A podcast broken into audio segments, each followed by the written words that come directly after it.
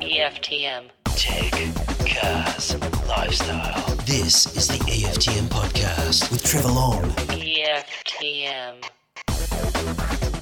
Thank you for listening. Great to have your company. Good to be back. I made a silly boo boo last week. I said I'll see you next week, and then I forgot it was school holidays. So I'm actually at home, and the kids are locked out of the office, and I've got the RODECaster here, so I thought I'll just do it. Just do the show. Next week I won't be here because we're going away to mum's. Okay, so next week no podcast. I'll say it up front. I won't make a mistake at the end. so um, you know, good times. Uh, great to have your company. Good to be back, and uh, I've got a great conversation I want to have today about digital ID. I I want I want to talk about the Optus and Medibank saga and what they taught us about identification and sharing it, and how it can be done better, and how it is being done better, and how it can be absolutely done better, and how we just don't want governments to stuff it up. That's what we want. So massive fingers crossed on that one. So we'll see. Uh, anyway, that's coming up in a little while, plus all your calls. And if you've got a tech question, you know where to go, EFTM.com. If you want to win an LG TV, download the EFTM app and sign up for your EFTM ID. And you'll find on the competitions page or the win tab, you'll see the link to the, uh, the LG uh, giveaway. Now, it is a cracker. It's a 75 inch TV, folks. Okay.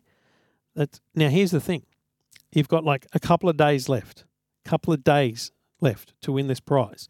Because what we've done is we've said, so it's a $2,694 prize package, and it will be a television and soundbar, okay, an LG TV and soundbar.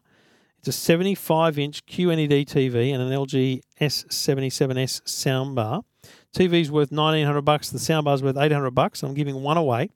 And if the winner, I'm going to draw the winner on Thursday night, midnight, and I'm going to get their details. Now, if you're in Sydney, you'll get the TV on Friday. You'll have it for the grand final. All right? So that's pretty big deal. If you're out anywhere else, we'll get it to you in, in the week or so afterwards. But if you're in Sydney, I'm confident we'll get you a TV by the grand final time. So let's see who the winner is. But all you got to do is download the EFTM app, click on the win tab. If you haven't got your EFTM ID, you can get it there. Uh, and if you've updated your iOS app, you can now just tap your EFTM ID and it copies the code to your clipboard because that was a much requested feature. Click on the uh, on the LG competition and then enter your uh, EFTM ID to win. That's all you got to do. Just got to have the EFTM app, have an EFTM ID, and you're into the competition if you enter it. Okay, simple as that. Get on the EFTM app, download it now on the App Store or Google Play, and this week we'll give away an LG TV.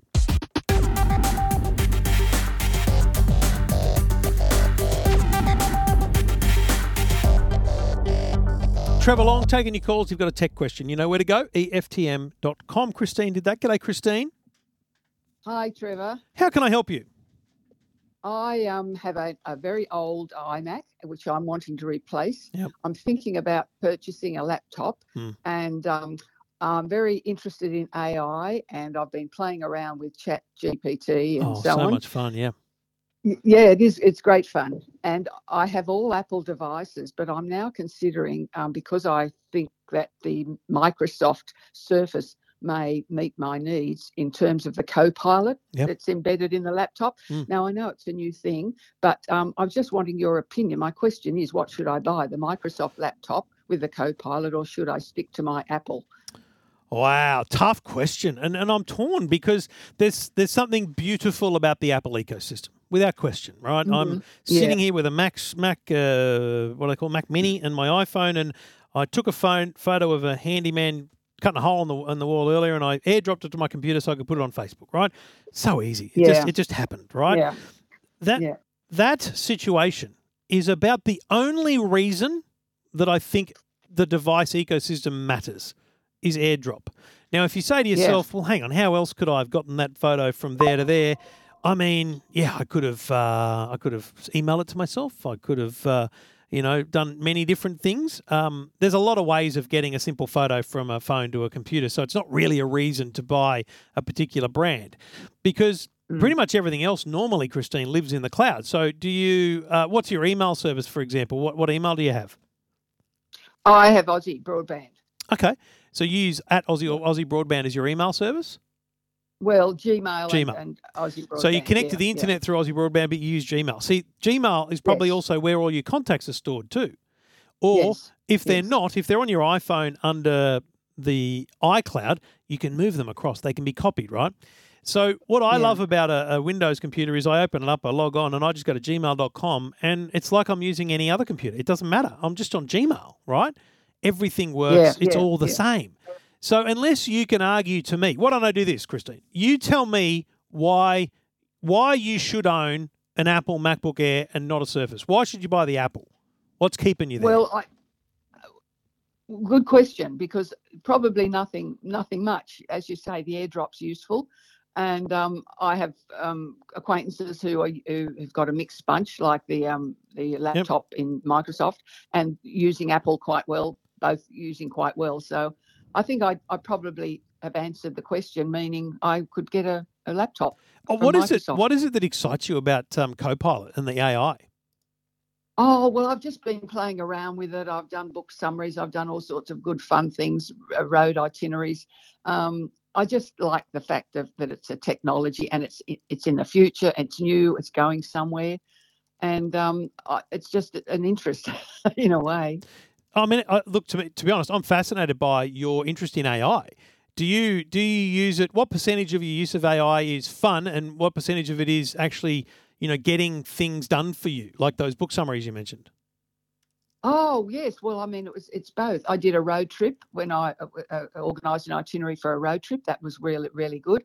Um, I did some summaries of books that I was reading on, you know, ebooks. Um, it's just and it's just a fiddling around and a lot of fun, really. So I just did something fun for both of us, right? I just asked ChatGPT, what's the best way to transfer a photo from an Apple iPhone to a Windows computer? Ah, And it said use a USB cable in the Photos app on Windows or iCloud. Both are straightforward. Would you like more details? yeah. so yeah, great. so great. Terrific. actually, iCloud's not a bad solution there. You know, you can open iCloud in any browser and Mm. you can see your iCloud photo library, which is most likely where you've synchronized all your photos, or do what I do and use Google for your photos.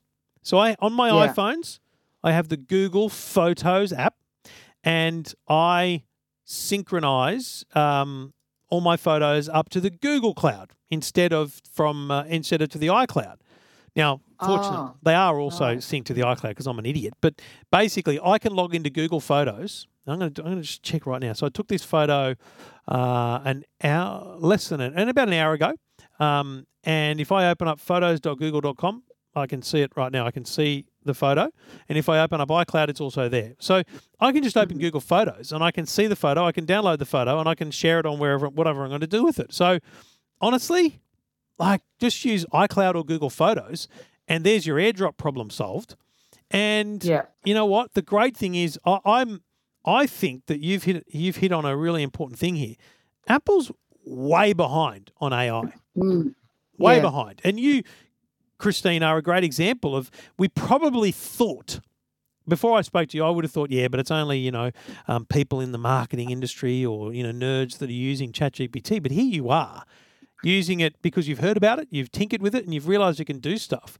And now to the point Mm-hmm. where you've heard about a laptop that has AI built in, and you're thinking that's that's what I'm going to buy. I think that's brilliant. Yeah. I've been talking Yeah. today. I've been talking today on the radio about um, Cha, uh, Copilot as being, you know, the new Clippy. Remember Clippy with Microsoft Word? He'd come up and say, "You're writing Yeah. a letter?" Think about it. Like you, someone sends you a document, or you write a letter, and you go, "I just feel like it needs to be a bit more formal." Highlight the text, open up Copilot, and just say, "Make this more formal." And now, yeah. now, Exactly. yes, on your on your MacBook Air, yes, you could copy the pa- copy the text, and you could paste it into ChatGPT after opening a browser and logging in, Mm. and then downloading it and copying and pasting it back into the letter. But why Yeah. why not just type it and ask Copilot? I mean, what a brilliant, simple thing to do. Yeah. So exactly. um, that's what that's what I had in mind. I feel like we've made the decision. I feel like you're going to buy a new Microsoft Surface laptop, Christine. I think so. I think so. Now the question is which a four or a five because I like the idea of the five because it has the touch screen. I don't know about the touch screen for the four. Um, what what would you suggest? Four or five? Or is there much difference? Uh look, I think the I can't manage to get one of the new ones. The new ones I think are a bit expensive. I thought They're a bit pricey. would be okay. yeah, I mean the new ones come with Copilot built in, but you can obviously install Copilot on pretty much any Microsoft device. Um, look, the thing Yeah. about the it, it I think that the the the four, frankly, is completely fine. Um, the the the power and performance you're probably demanding of your computer, you probably could do with a laptop. What do they call it? The, the Surface Go. Like it's it's. I, I when I reviewed the, the Microsoft Surface Laptop Go, which they targeted at school kids, I think at the time, I Yeah, thought to myself, yeah. this thing's unbelievable. And the only thing it lacked was storage space. And you can plug in a hard Mm. drive to these things, let alone live in the cloud. So Mm. honestly, I wouldn't stress about which one you get, but I think the four is probably not in a really nice place right now. You can get the laptop four, the 13 inch with 256 for about 1500 bucks. That's a that's a great price. It's a great laptop. Oh, look, thank you, Trevor. That's really great. I guess you've confirmed what I was really thinking anyway, and that's so exciting. I look forward to hearing from you about how good Copilot is. Maybe you can do a Yeah. Copilot review for me, Christine. Oh, okay. And I, do and I won't know which bits of it were written by AI. That's true. That's true. Good on you. Oh, thank you. Thank you so much. That's really great. My Thank you pleasure. Thanks for getting in touch. Okay. Bye. Good on you. Isn't that awesome? That is awesome. Now, I didn't ask Christine how old she was because that's rude. But her email to me from EFTM.com, click Ask s- asked the initial question about Apple. And then she's, however, even though elderly, I'm very interested in AI. So, look, if Christine's classing herself as elderly, I'm going to say she's 60 plus, right?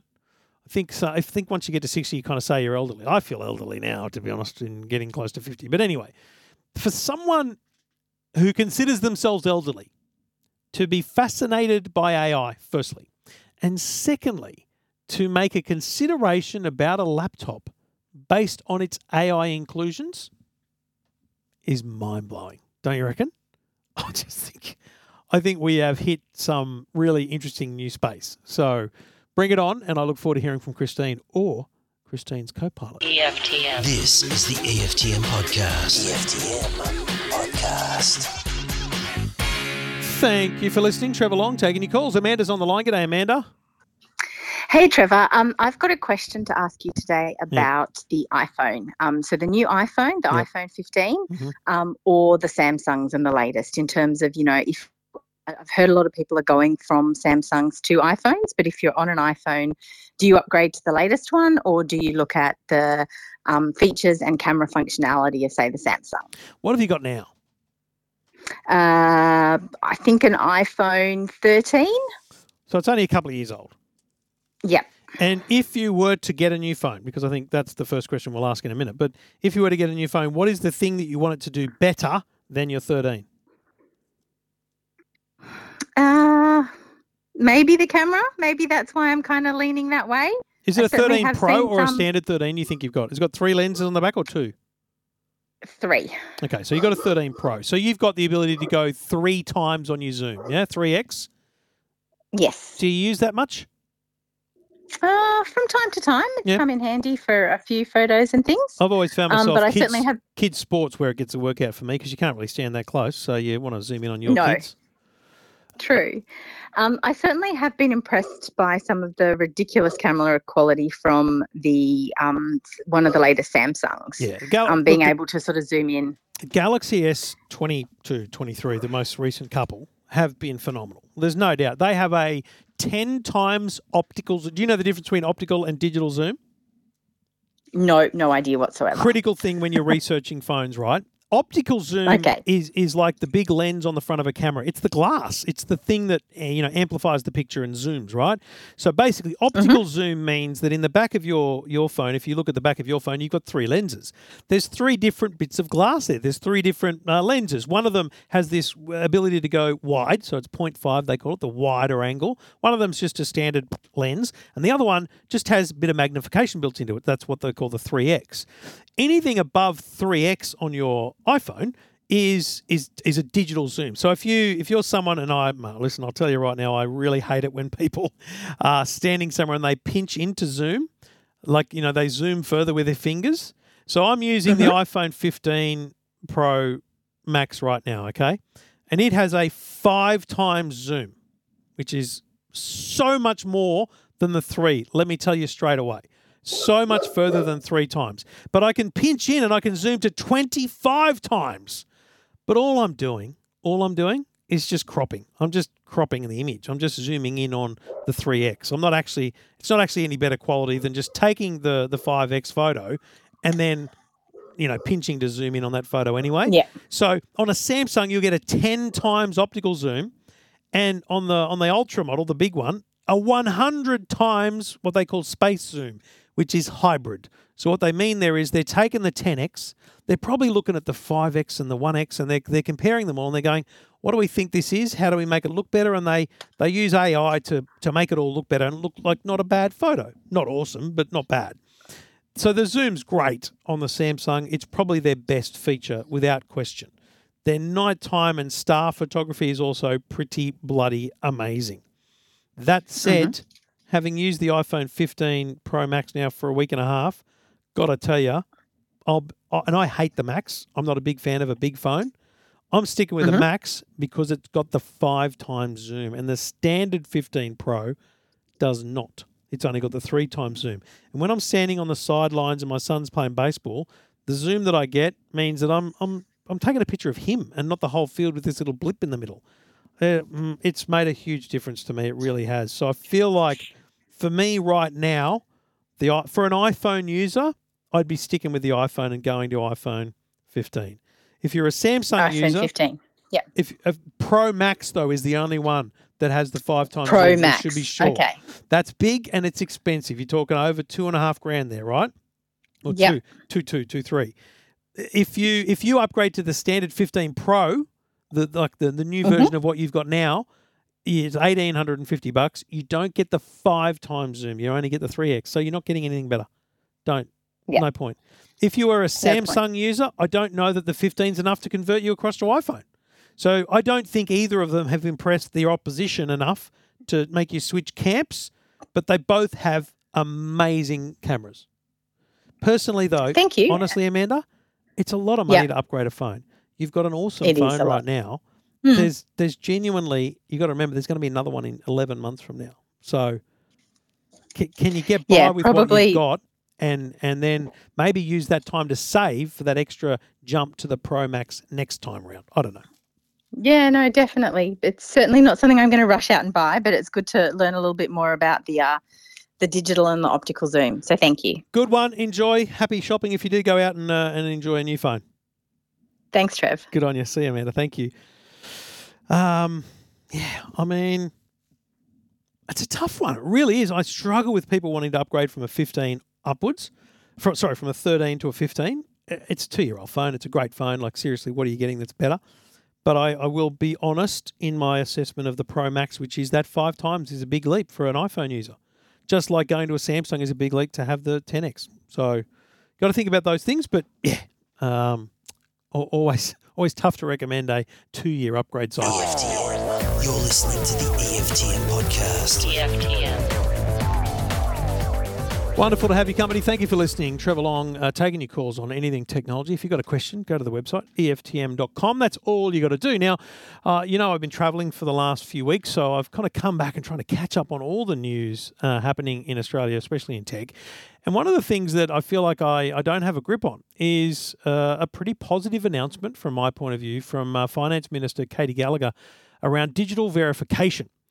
Now, uh, from my perspective, uh, at the height of the Optus and Medibank sagas, I was banging on about how long it, it how far away it would be that we, we would get to the point where we had some safe and secure way of essentially transacting with companies. Think about you know your your mobile phone company. I shouldn't need to hand over a passport and a driver's license. Signing up for anything, especially at a retail store, shouldn't require me handing over a license. I should be able to just go, hey, look at this and it's a i don't know qr code or something and it verifies who i am through some sort of back channel to the government. Australia card anyone? I don't care. I want a system that ensures that my identity is protected as best it can be.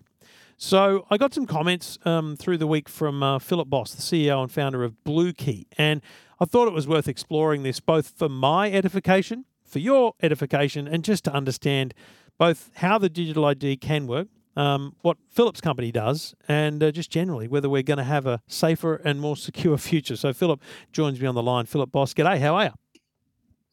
Hi, Trevor. How are you? Thanks for having me. Mate, I'm really well. Um, look, I- I've been I banged on about this a lot last year. That the the concern I had was that we're we're talking about driver's licenses and passports and how ridiculous that is. Where where do you sit just generally on the idea of transacting with businesses, uh, proving our identity?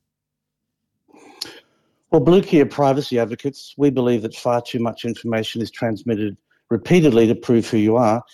And it should be a simple process that takes place once, and then you should transmit something mathematically or digitally that is not giving away your name, address, and date of birth to be stolen and used at every tick of the clock.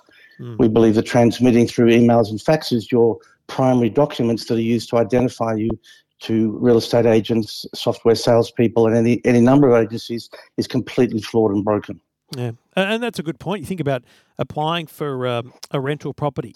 You know, the average person probably goes and visits 10 real estate agents over the course of a couple of weeks, let alone months of looking. So, how many people are you handing over your information to? So, just before we talk about the government, where they're going with this, to, what is Blue Key? What do you do, and, and how do you see this playing out from your perspective? So Blue Key is what you mentioned in your introductory remarks available now. It's a um, data-free st- uh, system where we don't store any information about the person's uh, privacy details like name, address, and date of birth. We enroll people once. They have a digital identity that they own for life, and then a mathematical um, representation of their biometrics and their government document can be used, which can't be re- disengineered or taken apart, and it can be used to identify any business without transmitting anything more than you are the person you claim to be. No privacy details are transacted whatsoever. It feels like what you've just explained to me is very similar to how Apple describe Apple Pay. Um, when you tap and pay at a, at a service station with your iPhone, and I single out Apple Pay because they're the only company I've had a conversation with about it. I'm sure it applies to others, but you're you're not tapping over your credit card detail, your expiry date, or anything like that. It's sending a, a essentially a digital token, and the token is then verified as being the correct thing and all that.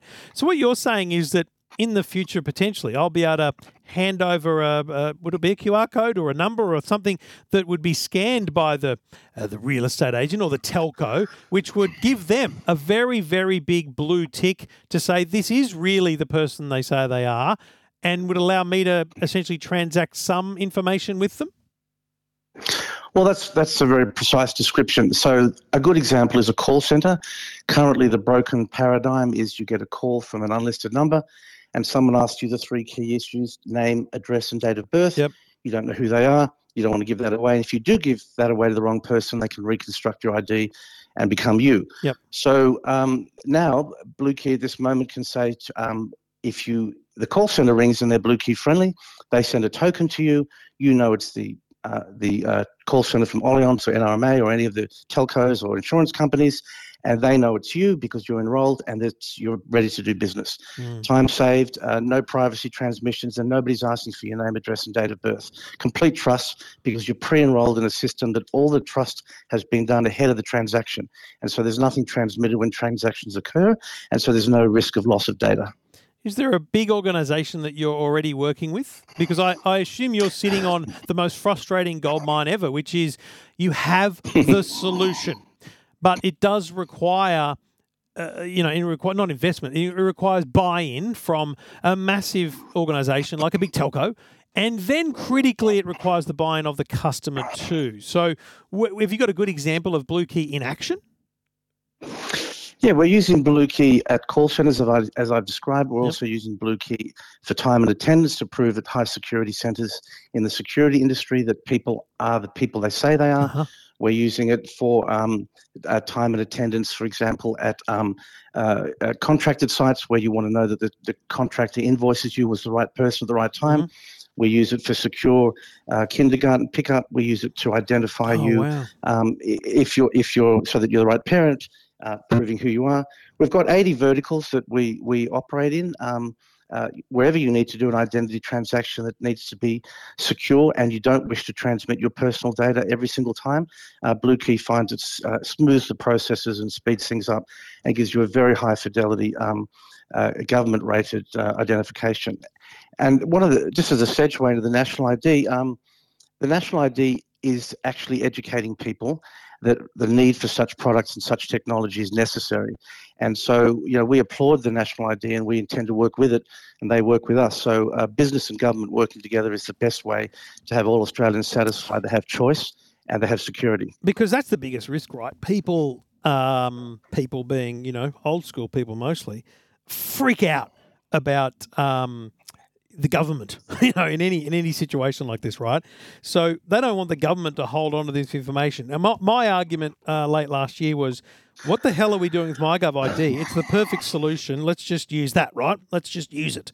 But I can see that getting pushback. So is there an is there going to be, in your view, a situation where um, there will be multiple digital ID applications or systems, and will they interact together? If they don't interact together, it'll be a bit playing fiasco that will not work. So the whole Yeah, idea of exactly. the current conversations that are taking place between industry, business, banks, telcos, government, and the private sector is for interoperability, for credential bureaus, for mutual recognition, so that if you get a blue key, you can do business with the government. If you've got a, a MyGov ID, we will recognise that as blue key as your identification and enroll Okay. with us. Um, that's happened before in industry and, and government, and this is happening again right now. Right. So the what's the what's the time frame do you reckon on a realistic approach that says that from this date um, you know, and use your own opinion here. It's not a not based on what you see happening, but from what date should telcos not be allowed to, frankly, let alone required to uh, ask for a copy of your passport? What, what from what date should we be aiming to be uh, registering for things like mobile phones and telco deals with a digital ID? Well, that's a very good question, and it's predicated on the fact that legislation, best practice, and codes of conduct have to change to accommodate the new Yeah. technology so that the telcos and the real estate agents don't insist on asking for things that they're told that their peak bodies insist they must must have to do business with you. Yep. So in order to answer that question, the legislation needs to be underpinned now. Be- Because So you don't need to but provide a lot of people were angry Sure. last week, last year about Optus having your details on file. That that that wasn't their. Um, them being silly. That was them adhering to the law that says they need to be able to uh, identify people who use their services for you know a certain number of years. So, so they're not doing anything wrong. Uh, it's just that that's what you're saying is all those laws, all those conditions need to change as as appropriately along with this. Exactly. Look, you say that um the, the people are worried about government or digital IDs having been stored. The difference with the national digital ID, Blue Key, and other systems is that it doesn't actually store data. It Mm. processes your enrollment data and prov- provides a mathematical concept that is transmitted as you. It can't be reverse engineered to become you. At the moment, all such systems precisely do that. You send all the building blocks of your identity, Yeah. and that system is broken, and you're obliged to. We think a year is the outside limit um, that all these organisations, and I do have some sympathy for the enterprises that have to store the data, and are always going to be hacked. The system with Blue Key and the national government identity system is the data isn't actually stored. Your identity is confirmed. It's what we call a self-sovereign ID. You own it. It is you, and it and nothing around it, such as your name, address. When you order software, why do you have to give your address out? When you do business with people where you're you're getting a download, why are you giving your date of birth? Yep. And you'll just give your identity token. And so, if they do the legislation and they roll out the basics, um, we're expecting a year. If I may just say one thing, Trevor, um, the difference between Blue Key and, and government systems is the integration to other business systems. Right. And why, why we're ahead of the curve is that we already integrate to you know, systems such as MYOB and Xero and, and, and, and uh, call center software and um, Salesforce and all those sorts of things. And so the integrabil- integrability Yep. to existing business processes is what's key to make these things work. Yeah, absolutely. And I, I guess so. Talk me through um, what I see as a user on on Bluekey. Now, I'm assuming that it's locked behind biometrics of my device. So to access Bluekey, I need to Face ID or fingerprint ID my phone, so that that's the that's the stumbling block for someone stealing my phone and pretending to be me, right? That's the first stumbling block to open your phone. The second is to open Blue Key, which uses your biometrics. Yes. And then we use a live um, identifier that shows that the person who is using the blue key was precisely the person who enrolled and is actually alive, not a face, a video, a photocopy, or something of that nature. And then any information you wish to transmit is held in your phone. It's completely distributed to you. And if you choose to uh, to engage with the enterprise and give them your further details other than identifying yourself, Ah. you choose to do so from your own phone. So, So, there's there like a second stored. step to the process in, in the verification. So the first one is to say, yep, it's it's a real person, and then the website or the business might say, but we also do need an address because we want to post you something. You know, it's the whole the whole transaction is is sending you something in the mail. So I do want to send my address, but I don't need to type it. I just need to say yes in the Blue Key app. I'm going to send this, and I'm sending it from my phone to them as opposed to Blue Key sending because you never store that. You don't know my address. Precisely. And what you've identified is the demarcation between needing personal data to identify yourself. That's finished. Yep. The current paradigm with Blue Key and the national government system means you do not need that. And discretionary by uh, by agreeing to sending information that helps you do business, Mhm. which is not the same as identifying you. So the claim that you need to store this data to identify one is no is now no longer true. And if you choose to give some more information to do business, to get a delivery, to buy a car, to whatever you need to do, then you can choose to do that. And that's not part of the identification process. That's the business data process. And so, therefore, you'll understand why enterprises store your data and you'll choose to let them store it, and they won't be saying, We need it to identify you. And that's a massive amount of data that will stop being transmitted across the world, Mm. both at rest and, and at transmit. Let's say you're first to market, uh, or you, you are obviously early to market, but let's say you're the biggest name in digital ID in a year from now when this all really kicks on. And let's go worst case scenario, Philip. Now, worst case scenario is Blue Key has 10 million Australian customers. Amazing, doing great things. Um, you've verified those identities. They're, they're transacting on a daily basis. It's going gangbusters. And Blue Key gets hacked. The worst case scenario, I'm not talking, you know, they got in the front door, they got in the back door, they're everywhere in your system. What for me, the real benefit here is what I think you're about to say. I'm assuming the worst case scenario is they actually don't get much data. Well, that's correct. Our principle is nothing stored is nothing stolen. When we chose to set up the security systems around Blue Key, and all our colleagues in, the, in my business are um, security experts, we chose not to defend anything. The walls are open. You can come in and look. There's nothing to steal because the data that we process is done in volatile memory and then disappears. We, we reject and lose the data which we assemble to give you your Blue Key mathematical ID. And thereafter, if you come into Blue Key, you you see 31 digit numbers that aren't very meaningful. You don't see Mm. names, addresses, date of birth. We, we have no storage uh, costs or requirements whatsoever. The only thing we do uh, keep is a, a metadata proof that a transaction occurred, so you can't deny it was you when you went to pick up the Gotcha. eighty thousand dollar car and drove out the door. But we don't know that you got a car. We don't know your what what day it was. We can just show that the blue key was used in in, in an enterprise. We, and so, if you hack blue key in the worst possible scenario, uh, you'd have to hack every Apple and and um, uh, uh, other phone in Australia because we don't store the data. You do. So you So, don't know um, that you don't you, you may know your you may know that this 32 digit code and this 32 digit code interacted in a in a in a business sense, but you don't know that that, that person's name or you don't know that that's a car dealer and therefore you don't know whether they bought a, a spanner or a brand new Mercedes Benz. by reverse engineering, by subpoena, by someone inside the company putting everything on the open web, there is nothing to show. We, we, we chose not to protect. We looked at the cleverness of the hackers, the cleverness of the security cyber experts, Yeah. and decided it was a one for one battle for the end of the end of time. Yeah. And so we're not protecting data. We're, we're not storing it. And so in that sense, um, there's nothing to steal. What do you think is the biggest challenge for the success of a national digital ID? uh, that every state and every government agency uh, do not um, break down into fragmented IDs that don't work together. And so, like right now in your wallet, you have 15 cards to go to uh, the, the local service club, to get yourself into the airport, to get yourself recognized at the Qantas lounge, and your wallet's full and full of cards. So, the, the idea of digital identity is not just to make a very secure system. It's to make life easier, simplify the internet, make things quicker, and give you one card that does all. It's meant to be like the platinum card uh, that gets you through the door quickly. The example I'd like to give very briefly is you go to a hotel, you've booked, you've paid, you put your credit card in, you arrive at the hotel, and you do the same processes all over again at the front Oh, don't counter. get me started, my God. I So booked Blue the thing you- you- online. You've got my credit card. I've already paid.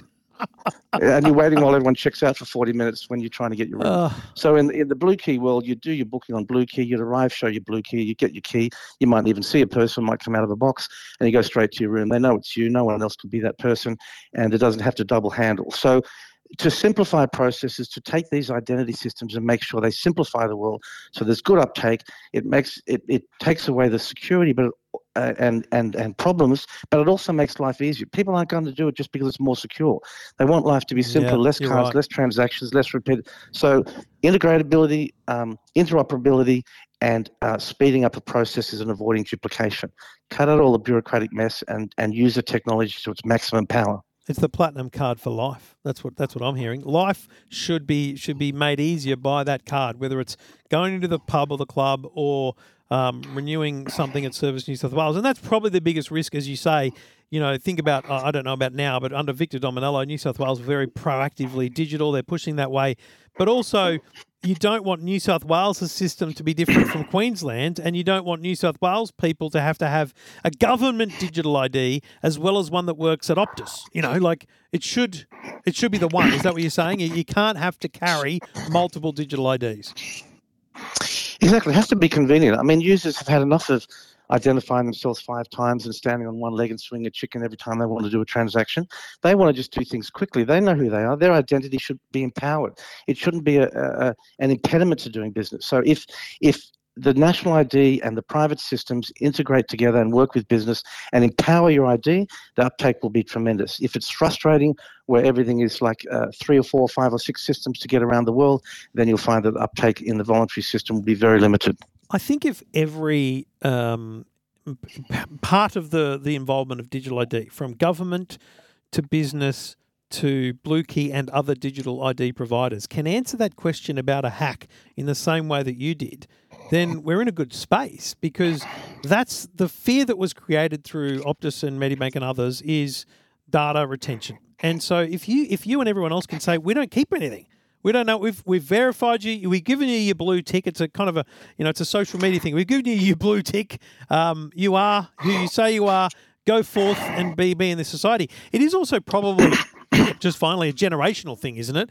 It's probably the point where the younger generation will understand. Excuse me, understand and embrace this far better than um, you know people who are of an older generation who think, but they might be both skeptical, but also they just don't want to bother embracing this kind of thing. I, I slightly beg to differ with you. Uh, if I look at my mother, who's 93 years of age, uh, working at a bank trying to get Yep. some money transferred, she had to go to an extraordinary complex series of processes to identify herself.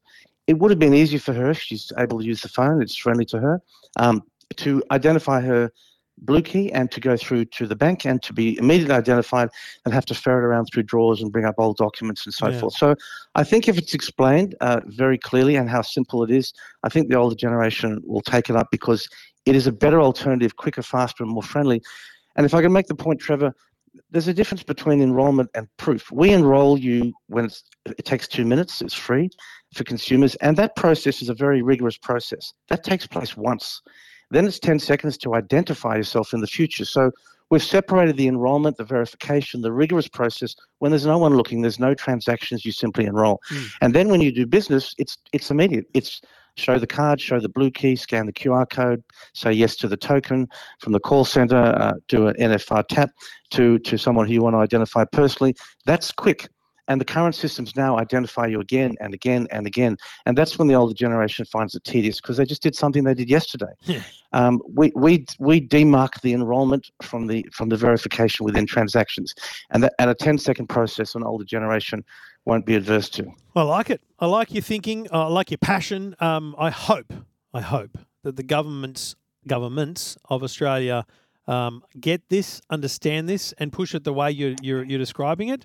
Um, because governments can lead this. That's the point. Is governments can lead this very quickly, and enterprise will follow uh, even faster because they're more nimble than government. So if government can do it, anyone can, and um, it'll obviously be the kind of thing, Philip, that'll be kind of uh, voluntary in the first port of call. But you know, once you push and you get voluntary, it's like the New South Wales digital driver's license. Voluntary as heck, but they very quickly got to a very large uptake. mainly through to COVID because the app was downloaded, but because we, people realised it was Sure. it was it was usable and easy. Uh, people just need to see it once, and they'll they'll get behind it. I'm confident of that. So I wish you the best with your uh, negotiations and your work with alongside the government. And um, uh, personally, I'm happy to be an advocate every single day of the week for a digital ID, and uh, and I look forward to installing it and having it uh, operating on my phone uh, immediately. Thanks, Trevor. I appreciate it, and I also appreciate your very cogent understanding of the uh, issues at hand. Thank you very much. Good on you, Philip, and good luck. All the best, Trevor. Cheers. Bye.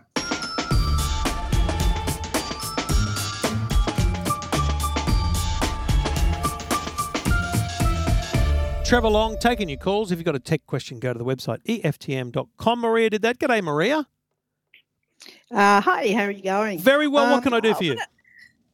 Uh, I wanted to ask about the the mowers. Mhm. Um, I've got uh, uh, my front garden is like separated in two se- different sections. Yes. Would, ha, do I have to kind of move the mower from one section to another, or is there a way of creating a track for it to know where to go? What's between them? Is it just a driveway? Uh, just a path, really. Okay. Yeah, So it's like the garden path. the first mower that I got three or four years ago um, requires a wire to be run around the boundary, and Yeah, I, I remember seeing things like that. I believe yeah. it's possible to run the wire um, under a path. Uh, if it's a thick concrete path, then it probably will not work. But the good thing is these new modern ones, the, the one that I'm testing right now from Ecovacs, it's called the Goat. Now it's a three thousand dollar robot mower, but here's what's great about it: you put these beacons. They're called beacons. They just look like a pole in the corner of your yard. One there, one there, one there, and then you actually it's very funny you remote control it with your phone you drive it around your property and so what you would do is Oh, you right. you drive it around one of them and then you just drive it across that path you drive it around the next one and then you drive it back to the other side and it would just see that as all part of your lawn now Oh, It- well, that'd be good. i mean it, So is it just like a once only thing? yeah you just drive it once and then it remembers and it's done Oh. Now Oh, the good. the thing thing about a front lawn, I should say, is that obviously the mower is going to be out there randomly mowing, and people are going to see it or whatever. They are GPS Uh, yeah, protected, so someone someone picks it up and runs away with it. Uh, it's a pain in the bum for you, but they can't use it, so I'd chase them. Um, but also, you can set it on a schedule so that it only goes out at certain times when you feel comfortable with it. Um, and yeah. and it does it in a it, in a, in a perfect pattern. You will still need to do the edges and stuff because you can't drive it like off the edge and you know onto the kind of gutter. So you'll still need to do the edging, but the bulk of the lawn is done for you. It looks great, and um, yeah, well worth a look, I reckon, Maria. Well, it certainly sounds like a, a, something worth trying You'll have the sure. coolest front yard in the neighbourhood. That'd be nice. Good on you, Okay, Maria. then. Enjoy. Thanks so much. Have a great you. day. Thank you. Bye Bye-bye. Bye. See ya. Um, Maria, uh, Maria heard me on 3AW talking about the robot mowers. I, I'd, I'd love to drive past. I'd love to be Maria's neighbour and just see the mower come out. Like, how good would it be? You'd be like, what the hell's Maria doing? How good's this? I reckon it'd, I reckon it'd get some, some attention from the neighbours. That's for sure.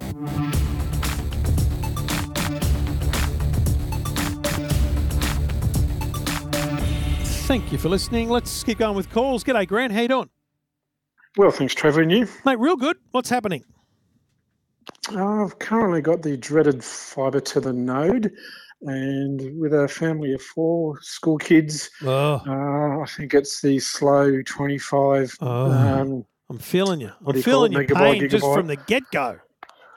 oh, it's, it's horrible. Um, however, looking at the NBN schedule, it's due to come to us, I believe, sometime in November.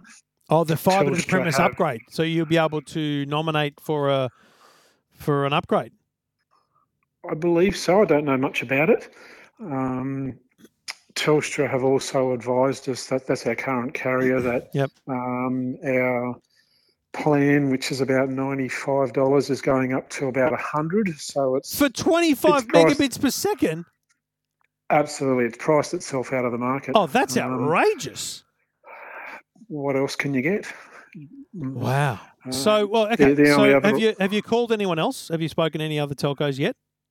I've contemplated it. However, with fibre to the premise knocking on our door, Yeah. what's what's the point? I might as well wait and then plan in a, a change, which is sort of what we're, we're doing. I mean, the only other option is use our mobile phones. So for wife and I doing a bit of admin and, and a bit of Netflixing, it's okay. It's Mhm. it more impacts on school age kids, especially my teenage son. That's that's the the headache. So So I mean, I guess Okay, here's the first thing you got to do, mate. The absolute first thing you got to do, because the telcos will want to will want to be part of this, right?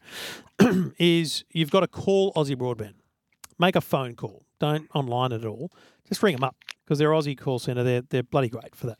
It's one of the one of the number one reasons I recommend them is because you just ring them and they're there. You might be put on hold, but they'll tell you you're fifth in the queue and all that kind of jazz. They're very good.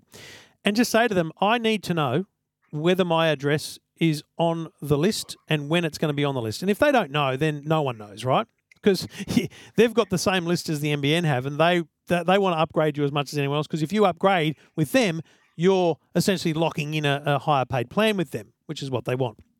So, mate, I would ring Aussie Broadband and say, "Here's my address.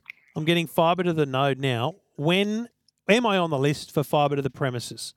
And they'll tell you whether you are or not. Because if you are, then you just wait it out, and as soon as you can, you order it with them. Now, I actually don't know what the minimum you'd need to commit to is because it'd be a bit unfair to make you commit to 250 meg per second when 100 is a huge upgrade for you. Do you know what I mean? But I'm a bit nervous that you might need to commit to something more than a 100 bucks. That's sort of what we're looking at is the is the hundred megabit speeds. Um, I, I see the vans and the trucks around the streets already, so I'm sort of guessing it's coming very soon. Mate, they might Um, already be upgrading people. Honestly, get on the phone and talk to Aussie Broadband. Now, the 100 megabit plan per month with Aussie Broadband is $100 a month, right? 99 bucks. The Yep. The you may need to commit to the 100 and or the, the 250 meg plan to get the fiber upgrade. Which is 129 because the whole point of the fiber upgrade is to get people to commit to the higher tier plans. I- I I want to I want to hear back from you if you are required to commit to something more than 100 because for you 100 is a tripling of your speed. And so there or more, it's a quadrupling of your speed. And so therefore it is a massive commitment for you, but I don't know, the rules might be might be such that you know you're required to. Unless they're upgrading your whole suburb to fiber to the premises without the option to upgrade, but I, I don't believe that's what they're doing. Um, yeah, the the answer will lie at the foot of Aussie Broadband. They'll tell you, man. They'll tell you straight up because they want your business. And whatever happens, even their if you go on their 100 meg plan at $99 a month, it's the same price but four times faster than what Telstra's offering you. And that's sort of what we're looking at. I mean, I've, I've been listening to, to you guys for some time and, and some of the other followers on on your Facebook page, and Yep. a lot of people are spruiking Aussie Broadband. I guess the um, better the devil you know scenario, wife is a bit reserved about jumping ship from Telstra just because that's all we know. Yeah. Well, We've had previous all you know experiences. is all you know is you say this to your wife. Listen, love. All you know is the loyalty you've given Telstra, and what have they given you? Have they rung you to tell you when you're going to be on the on the upgrade plan for fibre to the premises? Have they given you a better deal? No, they've given you a worse deal, and they've never been in touch with you about improving your speeds. So, mate, what loyalty? What loyalty doesn't get repaid in any way. So, mate, it makes no difference to your life changing internet providers other than making your life easier and cheaper. My concern is that you'll need to commit to $130 a month to get the fiber upgrade. That's my concern. plus the plus the upfront costs of buying modems as well. Have you got any? What have you got now in your house? Um, just the, The standard Telstra issue modem. Telstra Okay. modem, yeah. So, uh, f- with fiber to the premises, don't buy a modem. That's lunacy. You don't need a modem. You need a Wi-Fi network, right? So you can go to JB Hi-Fi and invest in a Wi-Fi network, whether it's Google, Amazon, uh, Netgear, Orbi. Obviously, I'd support. Um, there's a bunch of different ones. You need a mesh Wi-Fi network, and that just plugs into the NBN once you turn into fiber to the premises. You don't need a modem anymore. Okay. Yep. But again, upfront investment. But with kids, how old are your kids? Did you say? Uh, 16 and 12. mate, the best investment you'll make for the next four years of your life is getting good Wi-Fi in your home, just for the kids' sake. So we've we've previously had bad experiences with other telcos, um, such as Optus. So we're just a little reserved about jumping ship to a, another telco, although they have fantastic reviews with you guys. Um, to think, oh, geez, we've we've jumped to Aussie Broadband, and then the experience may not be so good, and then we're sort of left with coming back to the likes of Telstra. That's the You won't, only you'll never go back to Telstra. have. Okay, here's the thing: you'll never go back to Telstra because once you realise the speed you can get with someone else, you'll never go back to Telstra. Here's the reason people have bad experiences. Okay, they go in not knowing what makes good internet. So the first thing that makes good internet in your home, well, the first thing that frustrates your kids when they're on the Xbox or on their phones or whatever, is bad Wi-Fi. So having that one modem from Telstra sitting in the corner of the house is creating bad Wi-Fi on the other side of the house. So having one modem in your home is going to create a, a haves and a haves not situation. The people closest to the modem are going to get good Wi-Fi. The people furthest away, bad Wi-Fi. So that's why you invest in a mesh system first and foremost for your home. Think of it. Um, don't worry about your um, your telco at all right now. Just think about think about Wi-Fi as a utility. Think of it like water and power. Would you would you accept a shower, one shower having worse water pressure than another? No, you wouldn't because they both should be the same. The water pressure should be the same throughout the whole home. So you invest in a Wi-Fi system from JB's or Harvey's, so it's independent. Don't buy it through a telco. Just buy a Wi-Fi mesh system, right? It's going to cost you between 300 and 3000 depending on how much you want to spend. But whatever you buy, it will create good Wi-Fi throughout the home. And then the the internet that's supplied on that Wi-Fi is is determined by how good your telco is. Right? So right now, you could plug it into your existing Telstra modem and you'll get 25 meg speeds, but you'll get them throughout the whole home, which will be an improvement.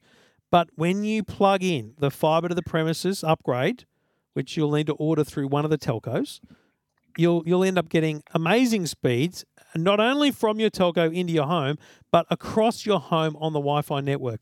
A lot of people they spend the extra money and they upgrade to a faster plan and then they're sitting on the other side of the house going, "Well, the speed's rubbish over here." It's because you didn't upgrade your Wi-Fi. That's Yeah, that's that's where people that's at. that's where people go wrong in my in my advice. So if you invest in a modem with with a telco, don't invest in a Wi-Fi network from a retailer and and just plug that into the internet, which is when it's fiber to the premises, there is no modem. What the NBN supply is a little box with an Ethernet port in it, and you just plug your router, plug your Wi-Fi network into that in that Ethernet port, and hey presto, everyone's on the internet. But you will need Yeah, to having you'll need to sign up to a faster plan. And I worry that to get the upgrade to fiber, you need to spend $130 a month, at least for the first year, um, to, to commit to that plan. And then maybe you can downgrade to the 100 meg plan. Yeah, with having a, a two-story family home, I was at least looking at getting something like the, the Google Mesh system um, Yeah. already in the Google um, Ecosystem. system yeah. anyway. Yep. So I was just looking at perhaps getting getting the um, the Google Mesh ones, and they seem to be cheaper through JB Hi-Fi than through Yeah. Aussie Broadband anyway. So uh, it's just that upfront cost that you've got to you've got to outlay. Hundred percent. Yep. So uh, the only way I can justify it in your head is to think of it like a, a, a utility for your home, just something you've you've got to do. Um, and you know when you can afford it, get it done, bite the bullet, and, and get into it. And then r- today, because you're not committing to anything at all, pick up the phone today and call Aussie Broadband and simply give them your address and say, "Are you able to tell me when I can get the fiber to the plant, fiber to the premises upgrade?" There's going to be one or two answers. It's going to be you can't yet. We'll ring you when you can, or now, and you're going to blow. You're going to be mine's going to be blown because, for crying out loud, no one called you. So yeah, well, I've got my my um, details registered with the NBN regarding upgrades, and I haven't heard anything Okay. yet. so so maybe you're not Um, yet. but it- They haven't hit you yet. But yet on their same website, it's saying for November my suburb is is listed for an upgrade. Um, so and Telstra are saying that from November my plan is due to change. So I'm sort of Right. Guesstimating that November's got to be the changeover time, and that, as I said, the, the vehicles are around the neighbourhood. Yeah. Um, But remember, there's, so there's there's two types of upgrade. There's the one that they're doing just randomly for everyone in the street, which is very rare.